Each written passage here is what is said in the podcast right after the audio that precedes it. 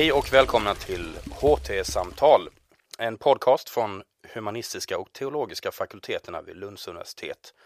I den här podcasten kommer forskare vid HT-fakulteterna att diskutera olika frågor kors och tvärs över ämnes och institutionsgränserna i vad vi hoppas resulterar i ett antal engagerande och lärorika samtal. Jag som pratar nu heter Martin Degrell och som ni hör är min röst lite rosslig idag på grund av en envis förkylning. Tack och lov är jag inte ensam här i studion. Med mig i detta avsnitt har jag Erik Hedling som är professor i filmvetenskap, Johanna Gustafsson Lundberg som är lektor i etik och teologi och Johannes Persson som är professor i teoretisk filosofi och därtill prodekan för forskning vid HT-fakulteterna. Välkomna allihop! Tack. I det här avsnittet så ska vi prata om misstag. Och vi ska försöka göra det både utifrån gästernas specifika ämnen men också utifrån ett mer generellt allmänt akademiskt perspektiv. Det finns naturligtvis massa olika typer av misstag. Det finns vardagliga misstag som att gå på eh, fel buss en sömnig morgon. Eh, när man är på väg till jobbet så finns klassiska historiska misstag som när skivbolaget Decca nobbade The Beatles eller när Columbus reste mot Indien och hamnade i Amerika. Det finns en oerhört stor misstagskultur på internet där videor och bilder och annat innehåll får prefixet fail i tid och otid. Men det finns naturligtvis också misstag med personliga förtecken som är lite svårare att utvärdera. Var det ett misstag att jag tackade nej till det där jobbet? Valde jag fel riktning vid det där viktiga vägskälet i livet? Erik, om vi börjar med dig. Du är verksam inom ett fält, filmvetenskap, då, där, där för mig eh, har det finns en väldigt uppenbar konkret koppling till misstag, nämligen dels det produktionsmässiga i misstag i en film, alltså bloopers, alltså du, du ser en, en, en mick komma in i bild och sånt där och att eh, statister är Ben Hur som har eh, moderna armbandsur på sig och så vidare. Och de, alla de här bryter ju liksom illusionen av filmen och så. Och så finns det ju också de här misstagen som kan sägas vara då de stora spektakulära filmfiaskorna i historien och så. Vad har du för förhållande till, till misstag inom, inom ditt eget ämne så att säga? Ja, jag kan säga så här att jag studerar just nu ett sådant potentiellt misstag där jag själv inte vill understryka att det är ett misstag men väldigt många andra tycker det. Och det är aktuellt i samband med det danska valet vars upptakt vi ser nu i, i, i pressen. Danskarna är väldigt stolta över sin tv och filmindustri, med rätta. De har producerat eh, väldigt kvalificerade saker under de senaste tio åren.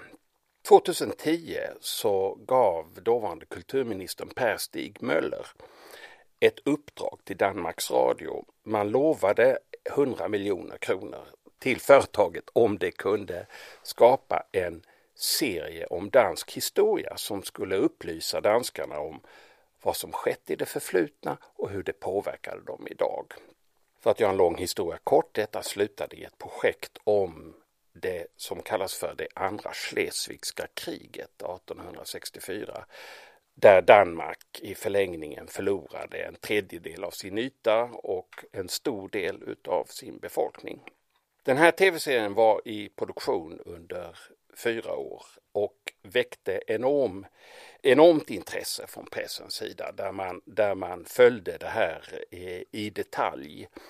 Eh, och serien jubileumsåret 2014, alltså 150 år efter den här begivenheten, så gick eh, tv-serien upp på dansk tv och skapade en oerhörd medieskandal där detta blev fruktansvärt utskälld. Alla ansvariga politiker, alla ansvariga producenter och konstnärer och skådespelare ställdes till svars för det här fruktansvärda debakel som, som pressen då upplevde att detta var. Och det var ju naturligtvis kopplat till den politiska anknytningen. Annars hade det kanske kunnat slinka igenom.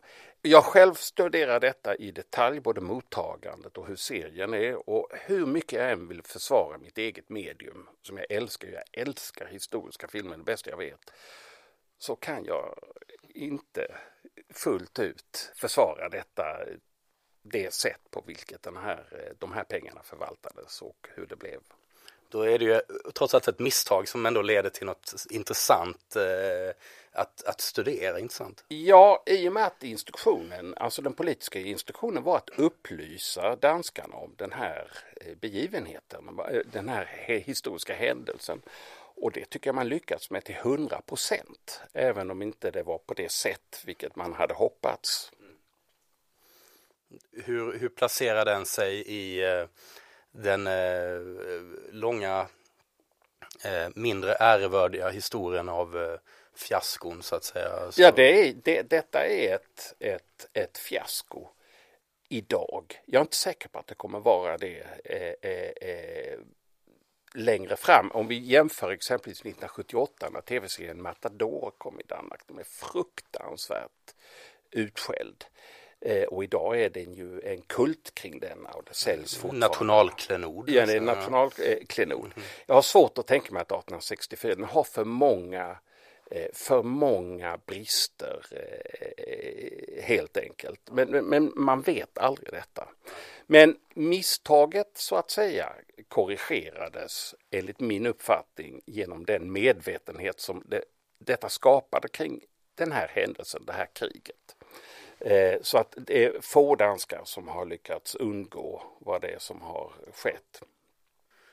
Om vi växlar spår till, till Johanna, jag föreställer mig att du som håller på med etik och, och teologi, eh, du har ett jag, jag föreställer mig fördomsfullt att du har ett annat perspektiv på det här med, med misstag, alltså som, som jag, när jag utgår från det här väldigt konkreta filmfiasko, praktproduktionsfiasko och sådär. Vad får du för associationer av, av begrepp som, som misstag? Ja, alltså jag skulle säga att jag har en väldigt konkret kommentar till det och en mer av det slaget som jag tror möjligen att du då efterfrågar. Eh, kopplat just till mina ämnen och eller vårt, vad ska vi säga, eh, våra ämnesområden, religionsvetenskap och teologi. Och det ena av mer konkret slag, det är ju av väldigt politisk eller kanske snarast universitetspolitisk karaktär. Jag, jag tänker nämligen att vi lever just nu i ett stort misstag. Vi håller på att begå ett misstag och vi som jobbar i ämnena gör allt för att försöka förhindra att detta misstag fortsätter. Om man nu kan tala om misstag som process.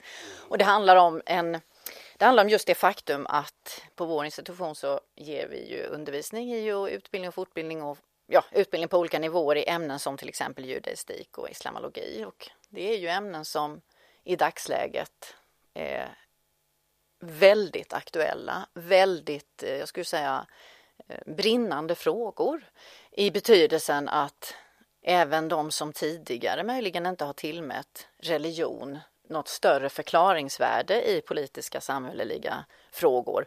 Jag menar träder ju ändå fram och bejakar att här behövs någon form av analys i de politiska konflikter, de, alla de här terrordåden vi nu har fått erfara eh, bara det senaste året. Eh, där religion ändå utgör en dimension. Detta behöver i någon form analyseras. Och ironiskt nog är det alltså svårare än någonsin att ge kurser och utbildning i dessa ämnen i dagsläget på grund av att vi, ja, vi lever med en, med en historia där ja, det som kallas för det här effektivitetsavdraget, höll jag på att säga. Nej, men detta att vi har ett anslag som baserar sig på siffror och sätt att se på akademisk verksamhet som går tillbaka 40 år kanske eller 50 år som inte har förnyats. Men sen är det också naturligtvis så att vi lever med siffror där, vad ska vi säga, prislappar och så också eh, lever kvar som, som det alltid har varit och där HT-området har, har lägre anslag. Och, och, och, jag tänker att misstaget består i att, att jag ju menar att humaniora teologi ofta i de här diskussionerna så, så, så efterfrågas ju, men vad bidrar ni med? Eller det, det lite kluriga ordet nytta. Vad är samhällsnyttan dyker ju upp som och då skulle jag säga här mer än någonsin går det att påvisa, tänker jag, eh, verkligen relevansen och nyttan av den analys som behöver göras i relation till de här mycket svåra frågorna för att här lever vi ju, här, här finns ju verkligen risken för farliga förenklingar där religion antingen blir någonting otroligt positivt och grundläggande och oproblematiserat för vissa grupperingar. Eller det motsatta då, att religion bör inte få finnas på agendan överhuvudtaget. Så ligger misstaget i eh, formuleringen av frågan? Ja, eller misstaget ligger i, i möjligen att man inte är tillräckligt lyhörd för detta väldigt, skulle jag säga, tydliga behov av forum för eh, rejäla samtal och utbildning i de här frågorna. Och det tror jag i backspegeln att man kommer att kunna se effekter av. Eh, vi lever ju inte med utbildningar där man så att säga petar in studenter i början och sen ut, mot slutet av utbildningen så kan vi checka av liksom vad är det som har uppstått för nya tankestråk eller för nya analyser eller verktyg. Men jag tror ju att den här typen av frågor gör sig påminda eh, på lång sikt i, i betydelsen hur ett samhälle på sikt, eh, i vilken riktning det, det drar mot. Och här tror jag vi har en väldigt viktig uppgift. Så det var det här med lite mer konkreta och lite så här, tråkiga men ack så centrala tänker jag ändå, synen på misstag. Sen, sen i de ämnen som jag själv arbetar i, som du var inne på, etik och också de teologiska spörsmålen, det handlar ju väldigt mycket om synen på människan. Inte bara eh, människans natur och varför människan begår onda handlingar och så vidare, utan också frågan om vad är det för människosyn som råder i olika i olika sammanhang, olika samhällen, olika tider och olika kontexter. Och då, då tänker jag på det här att när du ställer frågan till angående ditt då projekt som du beskrev här, att misstaget faktiskt synliggör någonting i efterhand, att det skapar en diskussion. Och, och, och där tänker jag att det, det är någonting, det finns någonting med det här man brukar säga att vi har inte råd med misstag. Och, och, samtidigt då när precis i den frågan och din reflektion så ligger ju egentligen poängen med misstagen som vi på ett plan tenderar att tycka är problematiskt, det stoppar processer, det, det förstör saker samtidigt som om man då gör någonting av det så synliggör det och kan bli utgångspunkten för otroligt, en, en, som vi som när jag var lärarutbildare skulle tala om som en perfekt lärsituation. Eh, och, och, då tänker jag det här med, när kopplat då tillbaka till människosyn och vilka, vad, olika, vad vi premierar i olika kulturer så, så tror ju jag det här att, att det finns en, alltså att inte bjuda in till misstag, det, det, det tycker jag, äh, det handlar om detta med att, att bjuda in i så fall till en syn på människor, människors liv som om de vore då väldigt kontrollerbara och lätta att styra och jag tror ju också för vår verksamhetsdel att, att en sådan syn på vad vi håller på med och syn på människan faktiskt eh, riskerar att bli väldigt reduktionistisk. Mm. Men då kommer vi in på någonting jag tänkte Johannes, ett misstag, det har vi fått höra här nu att ett misstag idag kanske inte ses som ett misstag imorgon. Hur definierar man ett misstag? jag vet inte, jag, jag är ingen, ingen expert på misstag men det är ett intressant begrepp och eh, eh man skulle kunna tänka sig när jag satt och funderade på det här innan eh, programmet så tänkte jag att misslyckanden det är ju en sak och eh, ibland så inser man att här har man misslyckats? Och vad beror det på kan man ställa sig frågan då? Jo rimligtvis på att man har gjort ett misstag någonstans. Så att misstaget eh, i flera fall som jag ser det så kopplade till någonting som är oönskat, någon oönskad konsekvens. Att man inte når upp till sin eh, målbild eller någonting annat. Att man eh, förväxlar någonting. Jag trodde att jag gjorde en sak men i själva verket gjorde jag någonting annat. Um, och det tror jag, om det ska finnas någon grundbetydelse utav av misstag så är det kanske just den här förväxlingsaspekten som är intressant. Jag trodde att i vetenskapen, jag håller på att testa en hypotes och när jag gör det så det visar sig att någonting är fel och jag ställer mig frågan, ja, men hur kunde det bli fel? Är det hypotesen det är fel på eller har jag gjort ett misstag någonstans? Jag utgick från att instrumentet fungerade. Jag utgick från att den här hjälphypotesen var sann. Eh, men något av det här kan ha fallerat jag tillskrev det en egenskap när det i själva verket inte hade det. Och det, det är ett misstag. Och ur det så, så kan man då ställa följdfrågan, ja, men är det som är misstag, är det alltid ett misstag? då. Och eh, helt klart är i alla fall att det som är ett misstag som leder till ett visst misslyckande inte alltid behöver leda till det misslyckandet utan det kan ju ha, mm, leda till andra lyckanden. Och det tror jag att eh, både vetenskapshistorien och historien är full av sådana exempel på, på saker som är misstag på ett sätt eh, men som leder till att man upptäcker nya saker. Eh, ett oerhört enkelt exempel skulle vara till exempel när Fleming eh, håller på att undersöka en sak i sina petriskålar och när han eh, har gjort det då så ställer han de här petriskålarna på sin diskbänk och så åker han på semester utan att liksom hinna ta hand om dem. Och när han återvänder sen efter semestern så blir han intervjuad av en kollega hur, hur det har varit. Och han säger att ja, det har varit bra men jag har allt det här kvar.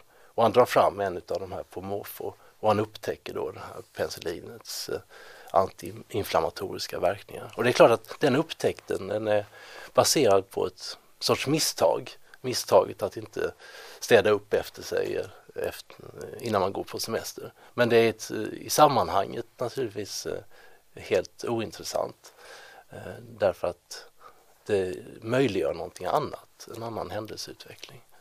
Så är det nog ofta med misstag. Medan andra saker kanske, eh, andra misstag är utav en art som aldrig har några positiva effekter. Precis, för att misstag som, som ord, alltså det har ju en negativ konnotation. Va? Men alltså man har väl sett då, precis som du exemplifierar här, att eh, liksom historien visar det finns misstag som leder till dåliga saker och som misstag som kanske ofrivilligt då leder till, till goda saker. Om man nu eh, ser på vetenskapen idag och eh, säg att du gör en, en, en studie i någonting som blir misslyckad på något sätt. E-, är det är det fortfarande en studie så att Alltså kan man, kan man se det som, alltså på vilket sätt, eh, alltså man kan fortfarande dra lärdomar av eh, även en misslyckad studie eller en studie som, som bygger på ett misstag. Inte alltid såklart. Ja, det beror lite grann på vad det är för typ av misstag man har begått. Är det ett räknefel till exempel som, så är det frågan om studien i sig har något värde. Men det är klart att man kan göra en observation under den här tiden som är, som är väldigt intressant och som kan vara utgångspunkt för en ny forskningslinje eller nya, nya resonemang. Mm. Um,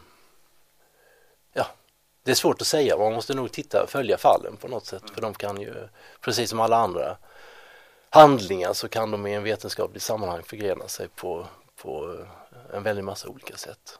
Eh, Erik, vad säger du, alltså i, i, om man läser filmvetenskapliga böcker, om du skulle läsa en som hade smockfullt med fel i sig, alltså eh, har författaren gjort antingen sakfel eller Eh, det är kanske lättare att identifiera, men om, om det är en, en fråga om tolkning av ett verk till exempel, på vilket sätt kan du gå in och, och, och, tycka att det här är ett misstag, det här är ett felaktigt... Eh? Ja, det är svårt att formulera det på det sättet. Jag menar nog att eh, jag läser, när jag läser gammal litteratur så är det ofta sakfel beroende på att de inte hade samma möjligheter att kontrollera som vi har via nätet. Vi kan ju omedelbart eh, göra det som för 50 år sedan kunde ta flera månader eh, att göra så att säga.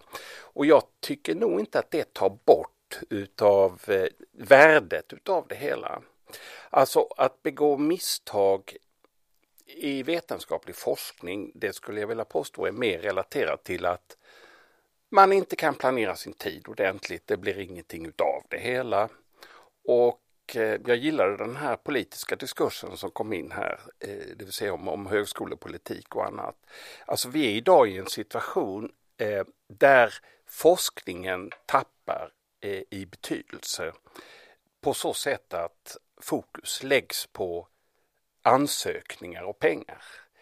Det följs inte upp vad som görs av detta. Och, och det är det som är eh, eh, ett, eh, som är ett stort problem, ett misstag. Skulle jag vilja påstå att vi har den typ av forskningsfinansiering som vi har. En studie som blir slutförd har nästan alltid ett värde oavsett hur många misstag som har begåtts i den. Men väldigt ofta handlar det om i, i vår värld om att inte orka göra färdigt, inte slutföra och att det sen liksom försvinner eh, i diskursen. Och sen för att anknyta till de här mer konkret politiska frågorna om, om högskolepolitik så är jag helt enig med föregående talare att det är en katastrof att, att nedmontera på det sätt eh, man gör. Jag tycker vi har ett system som blandar råkapitalism med planekonomi och så tar man de sämsta delarna från, från vart och ett och så kombinerar detta till det system som vi, eh, som vi har. Det är bedrövligt för mig att höra liksom att just de här jätteviktiga frågorna om, om religion och Mellanöstern och, och, och så vidare, att inte de kan komma på dagordningen i önskat, på ett önskvärt sätt på grund utav, på grund utav de här problemen. Och sen vill jag bara säga att eh, också det här om nytta. Alltså för mig är det så självklart att all kunskap är nytta. Vi har ingen aning om vad som krävs imorgon. All kunskap, all ackumulerad kunskap måste bevaras till varje pris. Det är min uppfattning.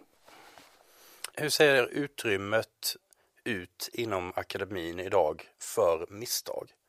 Vad finns det för utrymme att göra misstag? Och då säga, eh, som forskare då, alltså, vad, vad har man? Jag ställer frågan till er allihop. Jag ska bara berätta en, eh, en observation som eh, Karl Popper gjorde en gång. Han försökte förklara vad skillnaden mellan en forskare och en amöba var lättare, alltid, sagt än gjort. lättare sagt än gjort. Men alltså det finns en sån, eh, sån skillnad som är intressant. Och det är den att när amöban tar fel om någonting viktigt så eh, dör den. Den sätter sitt liv på spel. Medan eh, forskaren som har fel sätter bara sina hypoteser eller teorier på spel. Och det är ganska intressant att den, den bilden utav vad forskaren är och vilken typ av risker som han löper jämfört med en amöba eller vilken annan person i verkliga världen som, som helst. Att det skulle kunna uttryckas på det här viset. Att eh, konsekvenserna är av olika slag.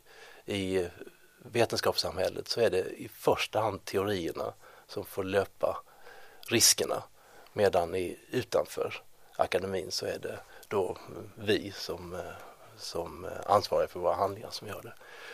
Sen är ju frågan om det är, eh, om det är riktigt. Jag menar det är en idealbild så borde kanske forskarvärlden vara för att man skulle kunna prestera den bästa, den järvaste forskningen och tillåta sig att göra misstag. För att det var inte man själv som fick ta konsekvenserna.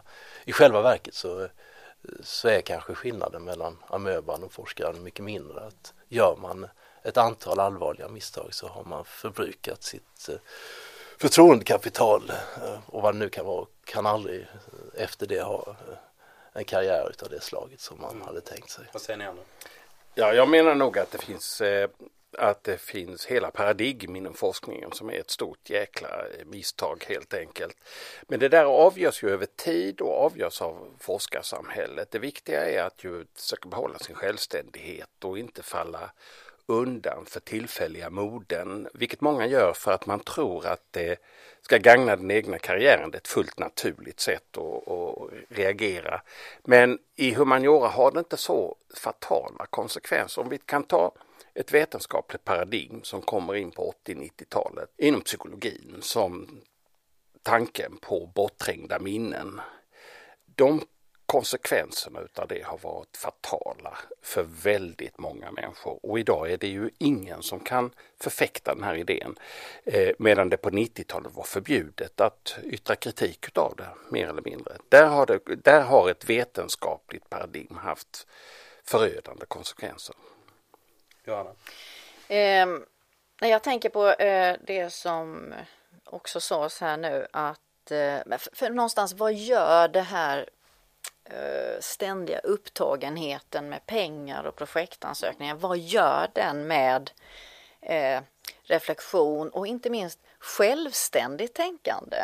Eh, jag talade häromdagen med vår gemensamma kollega på utbildningsvetenskap, Sinikka Noja, alltså och hon, hon myntade just det här begreppet. Är, är det inte så att vi riskerar att hålla på med alibiforskning? Och vad betyder det? Jo, det vill säga eh, forskning som attraherar de som för tillfället sitter så att säga och bestämmer. Eh, ja, ytterst sett politiker då. Och, och, jag menar i vilken utsträckning kan vi göra motstånd mot den typen av väldigt kraftfulla diskurser? För vad man står och väljer mellan är då att få att köpa sig tid för att få tänka, skriva, reflektera eh, eller inte alls. Och, och, och, min poäng här är då att eh, samtidigt som vi skulle behöva ställa oss upp och säga någonting om detta i mycket mer högljudd mening så, så, så tarvar detta så väldigt mycket energi, eh, hela systemet. Eh, så det är svårt att samla kraft och, och det är verkligen eh, förödande för, ja, men för en, en verklig kreativitet om jag får uttrycka det så. Som jag ser jätte, djupt problematiskt faktiskt och som vi verkligen inte har råd med om, om man ska gå tillbaka till det Eh, misstag av den här karaktären som just kan faktiskt bilda utgångspunkt för en ny eh, metareflektion eller självkritisk reflektion. Varför blev det så här? Varför befinner vi oss här nu? Vad ska vi göra åt det här? Det, den tiden finns inte och, och i den meningen så förlorar man misstagsmöjligheten i dess verkligt kreativa mening. Så då finns det en, en, en risk här att man eh, som forskare känner sig pressad av tid och budget, ekonomi och sånt. Att man känner att det, det, finns inte utrymme för misstag överhuvudtaget. Alltså det finns, man måste göra liksom en, en klockren studie eller man måste, det går inte att gå på några villospår. Är det, är det... Ja, om jag lyssnade rätt på Johanna så finns det också någonting i det här i eh, det moderna behovet utav både att beslut som politiker och andra tar att de ska vara evidensbaserade eh, och likadant det som finns i nästan all lagstiftning kring offentlig sektor nu att det ska ske vara i enlighet med vetenskap och beprövad erfarenhet. Och hur tar man någonting från en erfarenhet eller någonting som man tror till det här att det ska bli evidensbaserat eller att det ska bli vetenskap och beprövad erfarenhet? Jo, ett ett sätt är att mer eller mindre beställa den här typen ja. av forskning. Och sen kan den, det behöver inte vara beställt på det viset att man säger att man, det måste bli det här resultatet. Men att man ska, att det styr en del av forskningen på det viset att det säger att ja, det är det här vi behöver testa nu. Det är inte, det är inte ämnets eller forskarens eh, egen nyfikenhet som ska vara styrande. Och det kan vara ett, eh, ett stort problem och är nog ett tydligt misstag om man nu tänker på vad vetenskapen skulle kunna göra. Ja, och jag tänker alltså kopplat till precis det här underbara begreppet evidensbaserat så tänker jag också att här finns det finns frågor som, är, som inte är enkla att besvara i betydelsen att leverera det här liksom avprickningsbara resultatet. Icke desto mindre bidrar själva bearbetningen av dem till eh, ytterligare, vad ska vi säga, fortsatt diskussion och reflektion. Och det värderas ju överhuvudtaget inte så som den forskningspolitiken har utvecklat sig här och nu. Och det är ett problem. Och när jag tänker också när vi pratar nu här, att man kan ju tänka, det, det finns på ett vis två sätt att se på misstag, särskilt just mot bakgrund av vår akademiska miljö. Och då har vi det ena att antingen är vi då, ser vi på misstag som, ja, med amöbans situation, det vill säga då åker dumstruten på och det är ju det värsta som kan hända en som akademiker. Ja, då dör man som du säger metaforiskt, bildligt talat. Men sen finns det ju det här som vi ändå är inne på som jag, man skulle vilja liksom att det gjordes mer av misstaget som en kreativ möjlighet eh, som jag tycker skulle kunna vara verkligen ett sätt att ta en sån här diskussion vidare. Nu sa vi precis här att det finns knappt utrymme att göra misstag. Men de misstag som faktiskt begås inom akademin som är så flagranta misstag, får de, eh, det anknyter lite till det här och man vänder lite på det, får det de konsekvenser som det borde få? Och då är vi kanske mer inne på akademisk hedlighet, sådana här saker. Men det låter på er lite grann som att det borde finnas mer utrymme för, för misstag än vad, än vad det gör det akademiska systemet är, är oförutsägbart i vissa avseenden. Eh, jag har sett under mer än 30 år. Jag har sett just exempel på akademisk ohederlighet. Det har jag sett vid ett par tillfällen. Och i några fall, särskilt i de milda fallen, så har detta slagit ner som en så fruktansvärd hammare på den som har gjort det. I andra fall, och i värre fall, så har det bara bidragit till att människan på olika sätt fått ytterligare framgång och så vidare. Så att jag menar det går inte exakt eh, determinera här vad som är, vad som är, är, är rätt och vad som är fel. Men jag vill också, alltså just att misstaget är liksom inget större humanistiskt problem. Det, det är det i, i, i många andra discipliner. Eh, och därför är ju humaniora rätt, det, det, det, det, det är liksom ett vitt begrepp som täcker in så, så väldigt mycket. Det är det som är finessen med humaniora, skulle jag vilja påstå. Man kan tänka sig också det här med intellektuell hederlighet som ju är oerhört viktigt naturligtvis. Eh, hur det är kopplat till misstag. För om misstag eh, åtminstone som jag skulle se det, att det har att göra med någon sorts förväxling. Så är det mycket annat som är dåligt och leder till, till eh, dåliga konsekvenser i vetenskapen. De, det är inte misstag på det, eh, det sättet.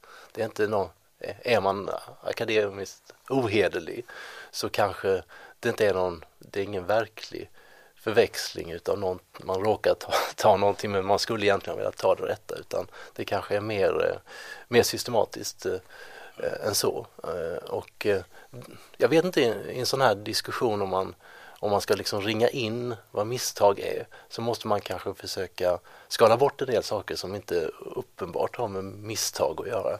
Det kan vara ett misstag däremot att lita på någon som är ohederlig. Det kan vara ett mycket, mycket stort misstag och det, det gör vi och det är svårt att skydda sig ifrån och när man upptäcker det så kanske man i vissa fall skulle vara betydligt hårdare än, än vad vi är. Eh, idag. Men, eh, för, det, för misstaget det implicerar ju ändå någon sorts eh, omedveten eh, handling. Va? Så det, det är någonting som, som det råkar bli så. Det, det, det, blev, ett, det blev fel helt enkelt. Det, det är ingenting som man kalkylerar, inte ett misstag. Nej, jag tror inte man kan, man, eh, ett beräknat misstag, det låter liksom väldigt... Då är det inte ett misstag längre. Nej, då är det något annat. Ja, ja. Mm. Och många fall av ohederlighet erfarenhet är ju beräknade på ett sätt som gör att de inte riktigt är av misstagskaraktär. Mm. Skulle jag säga. Då tänkte jag eh, avslutningsvis här eh, fråga er alla tre om nu lyssnarna vill fördjupa sig lite i det här med misstag.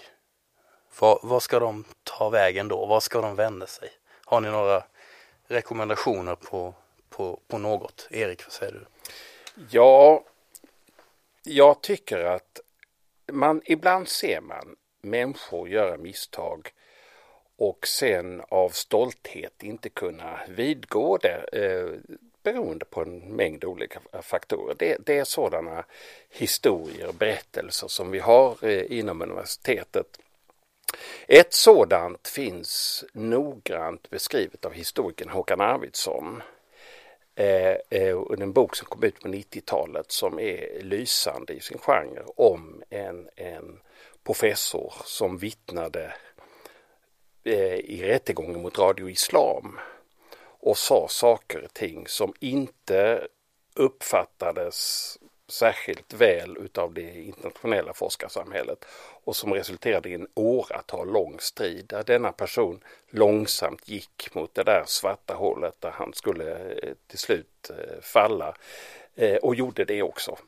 Men det tog en oerhörd tid, oerhörd kraft, enorma mängder skrivelser och utredningar och så vidare.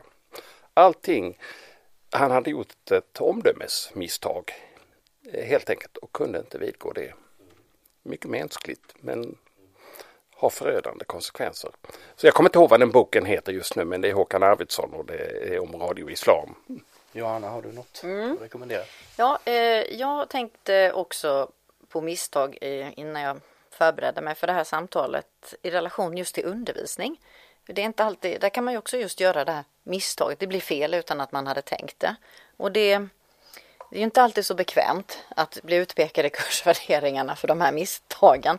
Och då har jag läst en jättebra artikel av en, ehm, genusvetare som heter Lotta Björkman. Hon har skrivit en artikel som heter En skola i frihet med misstagens hjälp. Och den finns i en antologi som heter Normkritisk pedagogik. Den kan jag varmt rekommendera. Där misstaget blir just denna kreativa utgångspunkt för nytänk. Mm. Och Johannes? Ja, alltså en, det finns ju många um, vad ska jag säga, vetenskapsteoretiker som har skrivit spännande om misstag utan att kanske använda den termen. Och en av mina absoluta favoriter det är Francis Bacon när han i Novum Organum till exempel skriver om egentligen om vad det är i den mänskliga naturen eller i vår uppfostran eller någonting annat som gör att vi har lätt för att göra misstag. Och det är, det är en väldigt spännande betraktelse som jag tycker att alla skulle läsa. Sen eh, Karl Popper har ju skrivit väldigt mycket om eh, hypotestestning som är, är relevant eh, ur ett sånt här misstagsperspektiv. Och en annan författare som också hör till mina favoriter är en fransk vetenskapsteoretiker och fysiker som heter Pierre Duhem som skrev en helt lysande bok i början på 1900-talet som heter The Aim and Structure of Physical Theory. Kanske, det låter inte som något för humanister men den är, den är fantastisk och eh, han eh, försöker där ta det här ett steg längre. Han säger att när man har upptäckt att man har gjort ett misslyckande, hur går man då till väga för att försöka identifiera var misstaget ligger? Finns det liksom någon sorts logik som kan hjälpa en från misslyckande till misstag? Och han löser inte den frågan, den är kanske omöjlig att lösa men eh, läsningen är väldigt spännande. Eh, och med dessa välvalda ord så avrundar vi detta avsnitt av HT-samtal.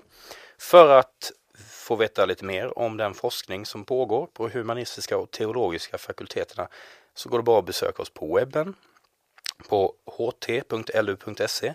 Vi finns såklart även på Facebook. Där heter vi Humaniora och teologi vid Lunds universitet. Stort tack till dagens panel, Erik Hedling, Johanna Gustafsson Lundberg och Johannes Persson. Vi spelar in detta avsnitt i Humanistlaboratoriets larmstudio på Lux och vi tackar Peter Roslund för teknisk expertis och assistans. Jag heter Martin Degrell och vi hörs snart igen.